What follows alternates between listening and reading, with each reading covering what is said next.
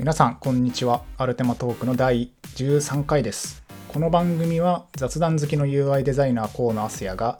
ゲストを呼んだり呼ばなかったりしながら好きなものやハマっていることについてまったり語らうポッドキャストです。通勤通学や作業のお供など聞き流す程度にお楽しみください。ということで、えー、第13回なんですけれども、えー、今回はですね、えー、プレイステーション5について、えー、所感を語っていこうかなと思います。えー、プレイステーション5、えっ、ー、と、ちょうど、えー、日本時間の5月12日の朝5時から、えー、インターネット上というか、まあ、YouTube とかで発表がありました。で、えっと、1時間強ぐらいの、まあ、リベールムービーというか、発表の動画が公開されて、まあ、僕の Twitter のタイムラインとかでも、こう起きてね、その時間に、ワイヤワイヤ、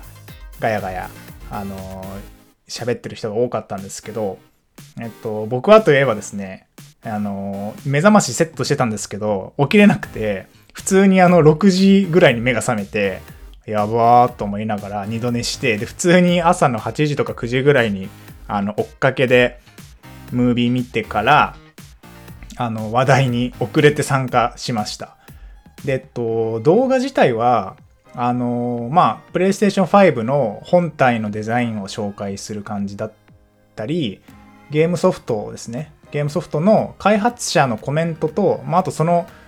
人たちが開発してるゲームの紹介が、まあ、交互に入るような感じの作りになってて、で、ソフト自体は、まあ、28本のソフトが1時間ぐらいかけてドバドバドバーっと紹介され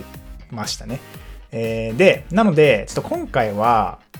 まあ、あの、いろいろ言われている本体のデザインだったり、まあ、ラインナップに出てきたソフトに対して、まあ、ここがいい、ここが良くないと思う、このソフト興味あるみたいな話ができればなと思いますので、よろしくお願いします。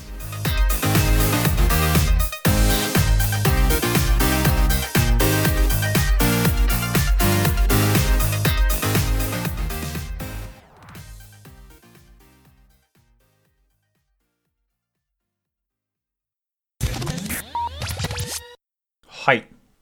喋っていきたいと思うんですが、えー、そもそも、PlayStation 5ですね。こいつの、まあ、遠隔というか流れをちょっと振り返りたいんですけど、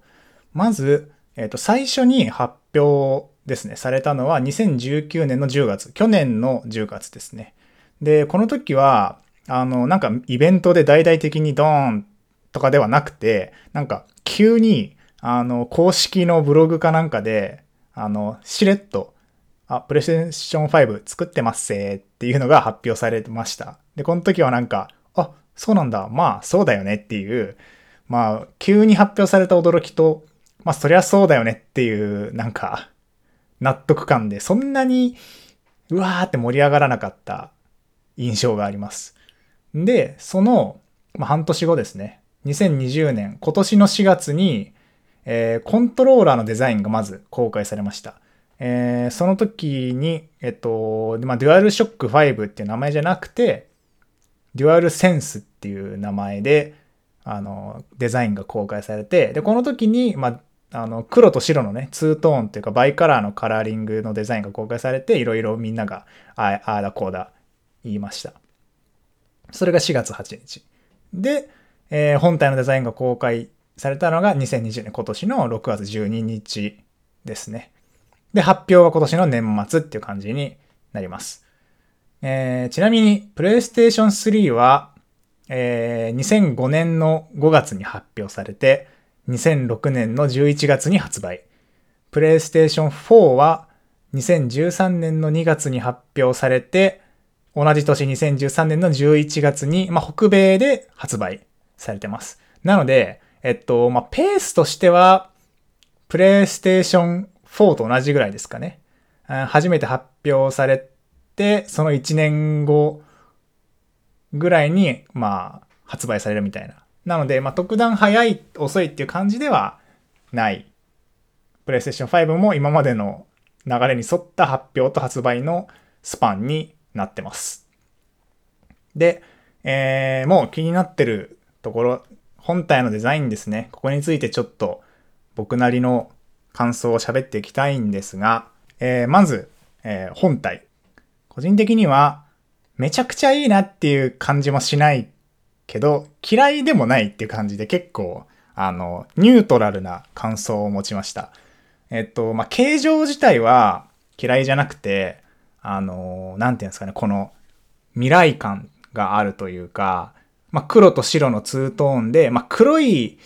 なんだろう、ボディに白い、こう、こう、甲羅が 装着されてるというか、なんかそんな感じのデザインじゃん。で、あの、隙間、スリットから青い光が漏れてるみたいな感じで、まあ、結構近未来的なデザインだなと思ってて。で、この未来的なデザインって、まあ、クールだし、あの、かっこいいと思うんですけど、ま、個人的にはちょっとあの、一般家庭のリビングには馴染まないなっていう感じがしていて、そこがちょっと個人的にあんまり好きじゃないところですね。で、形状自体は好きなので、あの、せめてなんかこうバイカラーじゃなくて一色黒一色とか、白一色にしてくれた方が僕は好きです。で、えっと、この本体のデザインが、あの、まあ、僕ちょっといろいろ今までのデザイン見てたんですけど、プレイステーション VR のデザインにすごい似てるんですよね。黒と白のツートーンで、青い光が漏れてるみたいな。で、これすごい似てるんで、まあ、なんか、世代的にはプレイステーション VR の世代に合わせてきたというか、すでに発表というか発売されてた PSVR のファミリー入りみたいな感じがしてます。なので、こう、並べておいた時に同じファミリーに見えるように、えー、プレイステーション5のデザインを多分プレイステーション VR の方に寄せたっていうことなんだと思います。なので、なんとなくですけど、あの結構ね、黒一色、白一色のカラーパターンも出してほしいみたいな声がツイッターとかで散見されるんですけど、ファーストローンチでは僕、出ないんじゃないかな、と色違いは出ないんじゃないかなっていう気がしてます。で、しばらく経ったらおそらくスリム、スリムなやつとか、あの、色違いが出ると思うんですけど、まあそれまでは出ないんじゃないかなっていう気がしてますね。個人的には一色が欲しいんですけど。で、えっと、機能ですね。えー、機能、まあ、あんまりまだ、あの、公開されてないんですけど、まあ、とにかく性能がめっちゃいいらしいです。あの、SSD って言って、ハードディスクじゃなくて、あの、なんだ ?USB メモリーとか、ああいう感じの、まあ、ディスクがないドライブ SSD でで、しかもそれがなんかカスタム SSD とかいうやつで、まあ、ロードがめっちゃ速いらしいです。で、まあ、なので、PlayStation 5のゲームは、あのー、細い、マップとマップの間の細い通路とか、無駄に歩かされる謎の、なんか、エリアとかがなくなるんじゃないかなという予想。で、あとはまあ 8K に対応してたり、まあ、とにかく、PlayStation 4が持ってた性能を純粋にこうパワーアップしたみたいな、割と王道なアップグレードっていう感じですね。今のところ発表されている中では。まあ、あと嬉しいのは、PlayStation 4の介護感が発表されてるので、まあ、何個かのソフトは PlayStation 5でも遊べるっぽい。まあ、FF7 とかは絶対、あの、PlayStation 5でも遊べるようにはなると思います。デカめのタイトルね。で、えっ、と、まあ、エディションが2つ分かれていて、あの、ブルーレイのドライブがついてる通常版と、そのドライブを取っちゃって、もうあの、ダウンロード販売だけダウンロードでゲームを買って、SSD にぶち込んで遊ぶっていうデジタルエディションっていうやつもあって、で、こっちの方がちょっと本体が薄いっぽいですね。ドライブがない分。なので僕はおそらくこのデジタルエディションの方を買うと思います。まあ、本体が薄いっていうのもあるし、今僕 PlayStation 4も Nintendo Switch ももうソフトを全然買ってないので、あのソフトっていうかリアルのソフト、ディスク、もうダウンロード版を絶対買うようにしてるし、全然もうディスクのドライブいらないので、僕はデあのデジタルエディションを買おうかなと思ってます。で、まあ、映画とかももう DVD 借りてくるみたいなこともないんで、うん、そういう面でももういらないかなっていう感じがしてますね。で、えっ、と、コントローラー。えー、名称はデュアルセンスって言うんですけど、まあ、これコントローラー自体は性能も含めて4月ぐらいに発表されてたので、まあ、繰り返しになっちゃうんですけど、えっと、まず名前ですね。デュアルショックっていう名前から、デュアルセンスっていう名前への変更。で、僕これ結構好きで、なんかデュアルショックって、あの、コントローラーに2つの振動機能、右と左に振動ブルブル触れるやつが入ったから、デュアルショックっていう名前になった経緯があって、で、まあ、ショックって衝撃ですけど、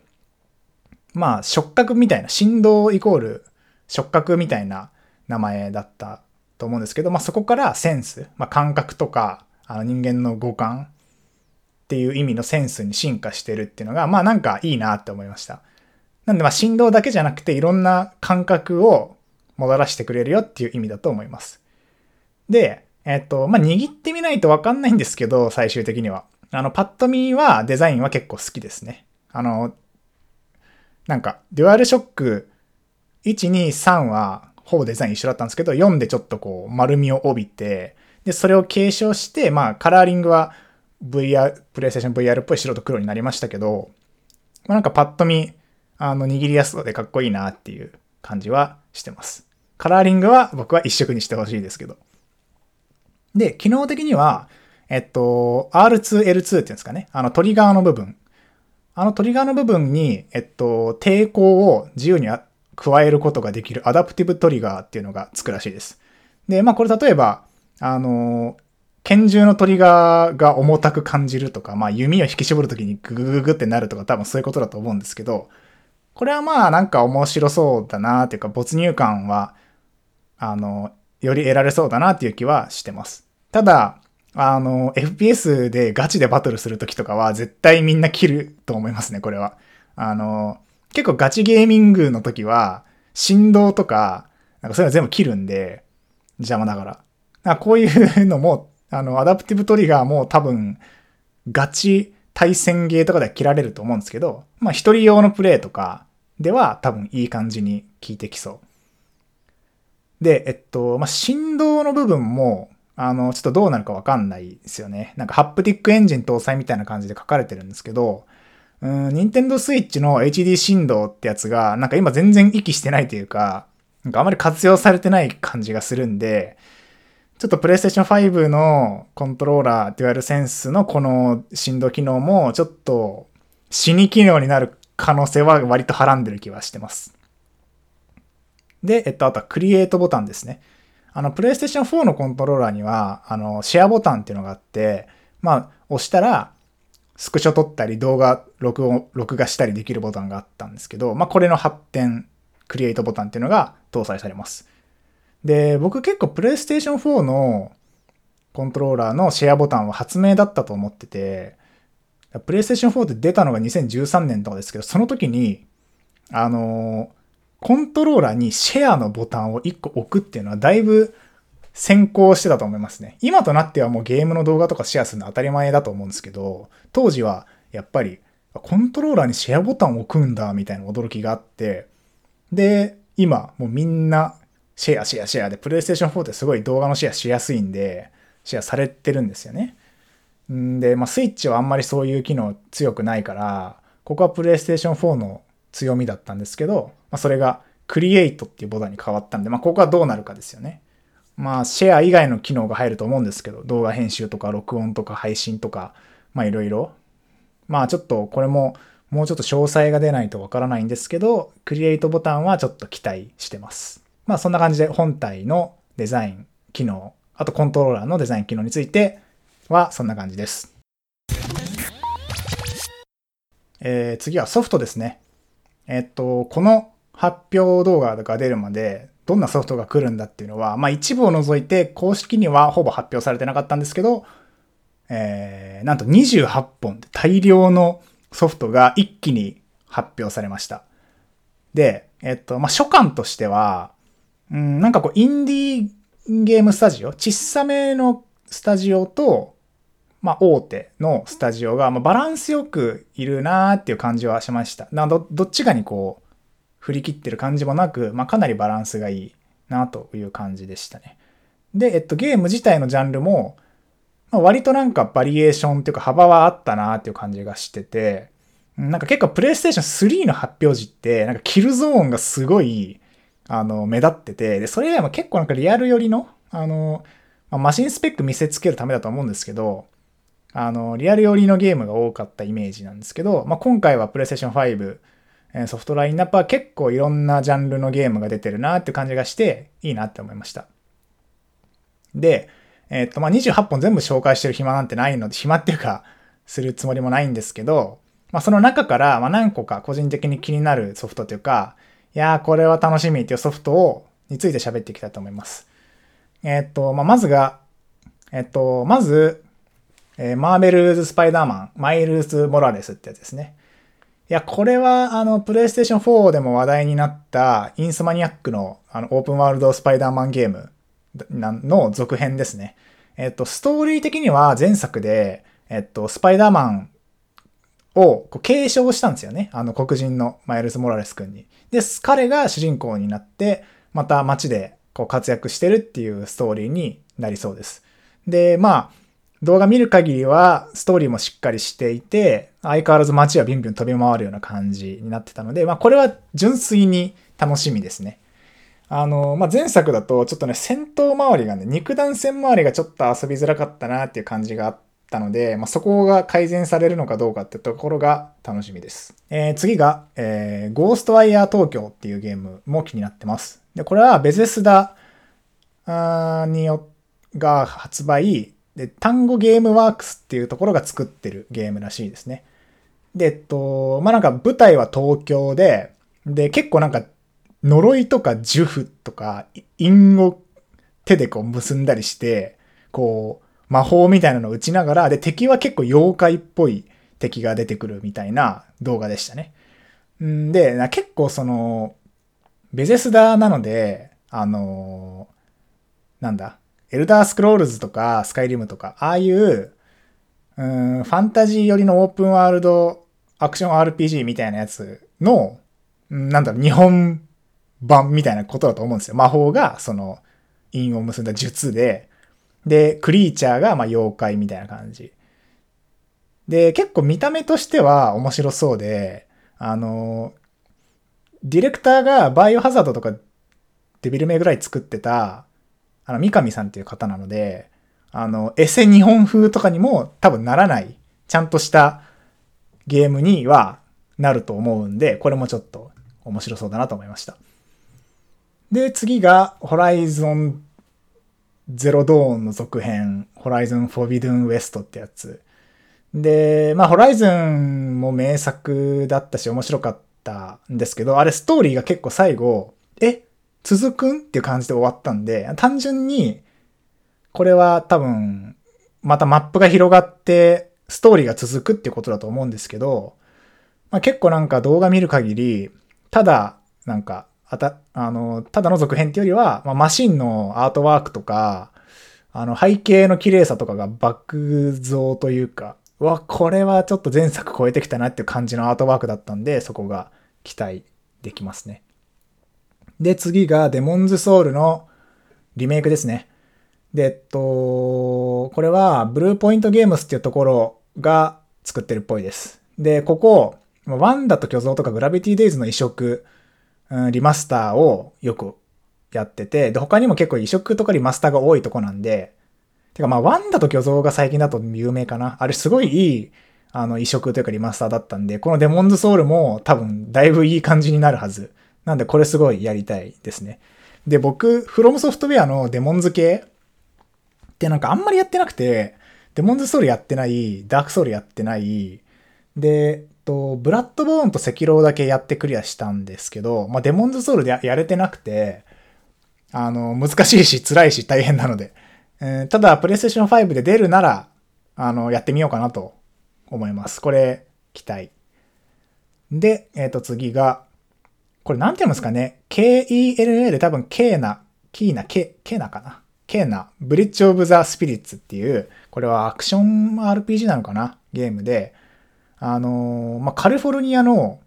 今までずっと CG アニメーション作ってきたエンバーラボっていうところが作ってるゲームらしいです。そこなんか僕、へえ、なんかそんな流れでゲーム作ることあるんだと思ったのでびっくりしたんですけど、エンバーラボ。で、中身としては、うん、なんか、もののけ姫っぽいなと思ったんですよ。あの、初見では。こう、ちょっとなんだろうな、原住民寄りの、あの、ルックスの女の子が魔法とか使いながら、あの、モンスターとかを倒していく。割と、パッと見は王道なんですけど、あの、グラフィックがめちゃくちゃ綺麗で、あのー、それこそ、ディズニーピクサーとか、ドリームワークスとかの CG アニメーションレベルのグラフィックが動いてるんですよ。あの、ゲーム上で。で、それがすごいびっくりして、で、そのアートワークもすごい綺麗で、女の子もなんか可愛いし、よく動くし、敵も、とか背景もすぐめちゃくちゃ綺麗だったんで、これは、なんだろう、プレイステーション5の性能を存分に発揮したゲームになるんじゃないかなっていう気がして、楽しみです。で、次が、ソーラーアッシュっていうゲームなんですけど、これ、あのー、ハートマシーンっていう、あのー、去年、一昨年ぐらいに、あの、話題になってたハイパーライトドリフターっていうインディーゲームを作ってたところで、そこの新作ですね。で、動画見てみると、やっぱ結構ハイパードリフターと、ハイパーライトドリフターと似てて、あの、まあ、再度高めのギラギラの、こう、色使いで、で、主人公の周りに、とかに、あの、青い光というか、まあ、差し色もちゃんと綺麗に入ってて、みたいな、結構色使いとかアートワークがハイパーライトドリフターと似てるなと思いながら動画見ました。ただ、ハイパーライトドリフターは全編ドット絵で、まあ、それはそれですげえ良かったんですけど、ソーラーアッシュは逆にちょっとこう、あのー、なんだ、かなりデフォルメされた 3D 空間の、で、動き回るゲームっぽいですね。まあ、多分 3D 空間を移動して謎解きして敵とちょっと戦ってみたいな感じの王道な作りにはなると思うんですけど、これも、あの、アートワーク的にすごい、あの、ハイパーライトドリフターが良かったんで、ソーラーアッシュも期待してます。で、えっと、次が、リトルデビルインサイドっていうゲームですね。で、僕これ、この今回のラインナップの中で一番、あ、やりてーと思ったゲームで、えー、これ、あの、ネオストリームっていう韓国のゲームデベロッディベロッパーが作ってるところで、これね、えっと、2015年にキックスターターで、えっと、資金調達に成功してるスタジオなんですよ。で、そこから多分5年間ずっと作ってて、で、ずっとなんかこう、プレイステーション4、Xbox One とかに向かって作られてたんですけど、まあ、今回プレイステーション5向けに出ますっていうことで、おーっていう感じです。で、これゲーム内容としては、なんか結構まだよくわかんなくて、あの結構ドラゴンとかモンスターと戦っているシーンと、すごいこうヨーロッパのこう旧市街みたいなところで人が生活してる動画が交互にこう差し替わって入ってくる動画になってて、これはな、どういうゲームなんだっていうのがまだよくわかんない。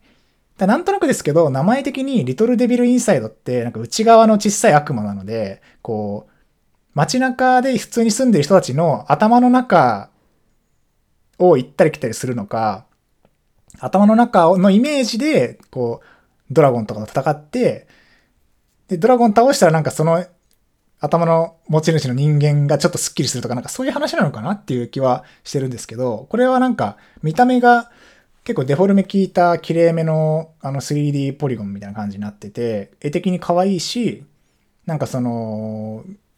ファンタジー系のグラフィックと近代のヨーロッパのグラフィックが行ったり来たりするのも、なんか新鮮でいいなって思って、これちょっと楽しみですね。まあなんか5年開発してるんでどうなるんだろうって感じはするんですけど、これも期待。で、えっと最後が、えー、プロジェクトアシア ?ATHIA アシアっていうやつで、で、まあこれスクエニのやつですね。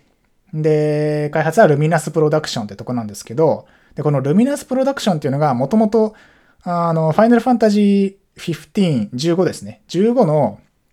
開発チームの人たちがかなりいるプロダクションで、えっと、ファイナルファンタジー15を作るときに使ったルミナスエンジンかな？っていうのを使って、まあ、AAA 規模の開発、ゲーム開発をするスタジオとして、えっと、結構最近作られたゲーム会社です。まあ、だからスクエニ、元スクエニの人たちがめっちゃいて、スクエニが資本提携してるんで、まあ、ほぼスクエニの開発会社と言っても過言ではないんですけど、まあ、独立したスタジオになってると。でそこが作ってるんで、実質ファイナルファンタジーではっていう感じがする座組。まあ、ただ動画見てると、なんか結構フォトリアルな自然の中を女の人が飛び回って、で、手かざしたら木の根っこがぐしゃーって出てくるみたいな感じだったので、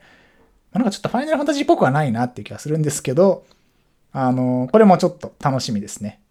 で、気になるソフトとしてはそんな感じなんですけど、まあ、他のもね、あの全然楽しみではあるんですけど、えー、特にっていう意味で言うと今喋ったソフトが気になってます。で、結構ね、あの動画の最後に、あの、ゲームのクリエイターの人たちの顔がアップになった動画が、挨拶動画みたいなのがずらーってこうタイル上に並ぶシーンがあって、で、その中に、モンスターハンターの辻さんとか、FF14 の吉田さんとかが出てるんで、おそらく、関係なかったら出てこないと思うんですよ。なので、プレイステーション5でモンスターハンターとかファイナルファンタジーの新作は、まあ出るのはほぼ確だろうな。まあ、そりゃそうだろって感じあるんですけど、ほぼ確だろうなっていう感じもしてて、それも楽しみですね。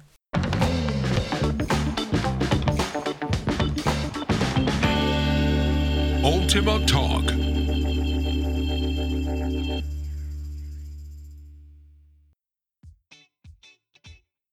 ということで、えー、プレイステーション5の発表についていろいろ所感を喋っていったんですけど、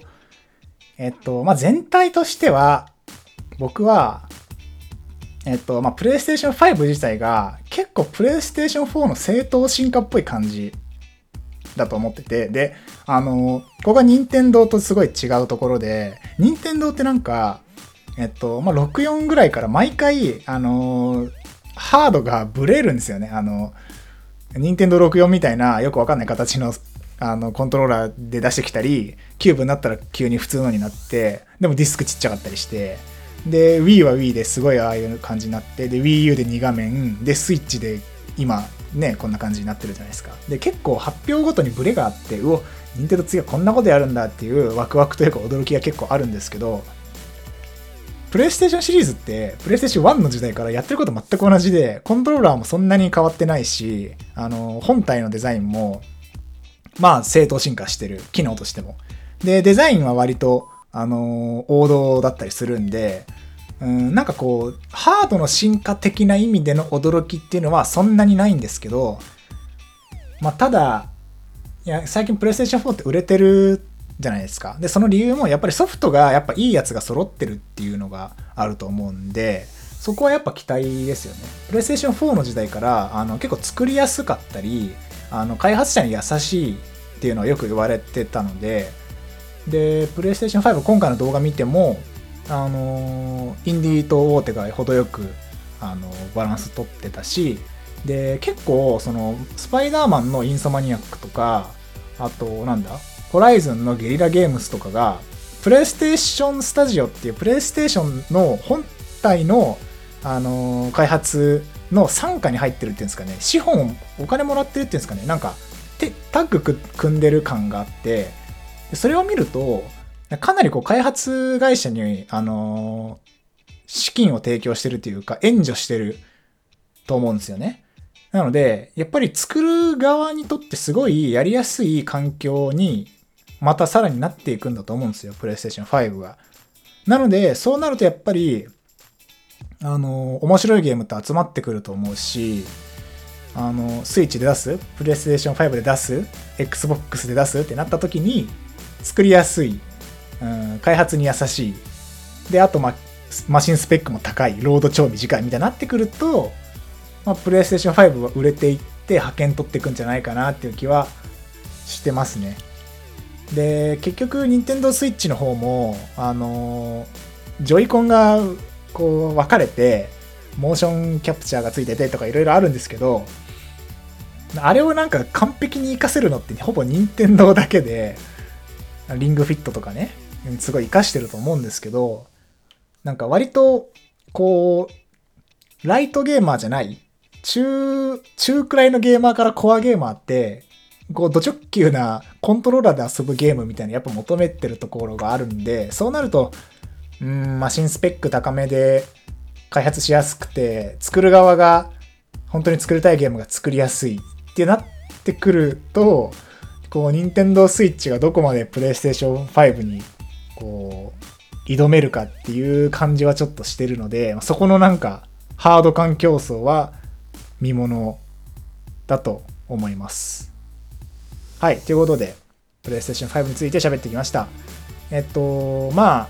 プレイステーション5ね、あのー、知り合いとかみんなデザインについてあだこうでやってたり、ラインナップについていろいろ言ってるので、ぜひこのラジオ聞いた方で、あのー、なんか一過言あるって方はハッシュタグだったりお便りで感想を送っていただけると僕がふむふむって思いながら読みます。ということで、第13回はこんな感じで締めていきたいと思います。えー、アルテマトークでは皆様からのお便りを募集しています。ハッシュタグ、アルテマトークやメールアドレス、アルテマトーク at gmail.com へ番組の感想や質問、話してほしいテーマなどを気軽にお送りください。えー、それではまた次回お会いしましょう。さようなら。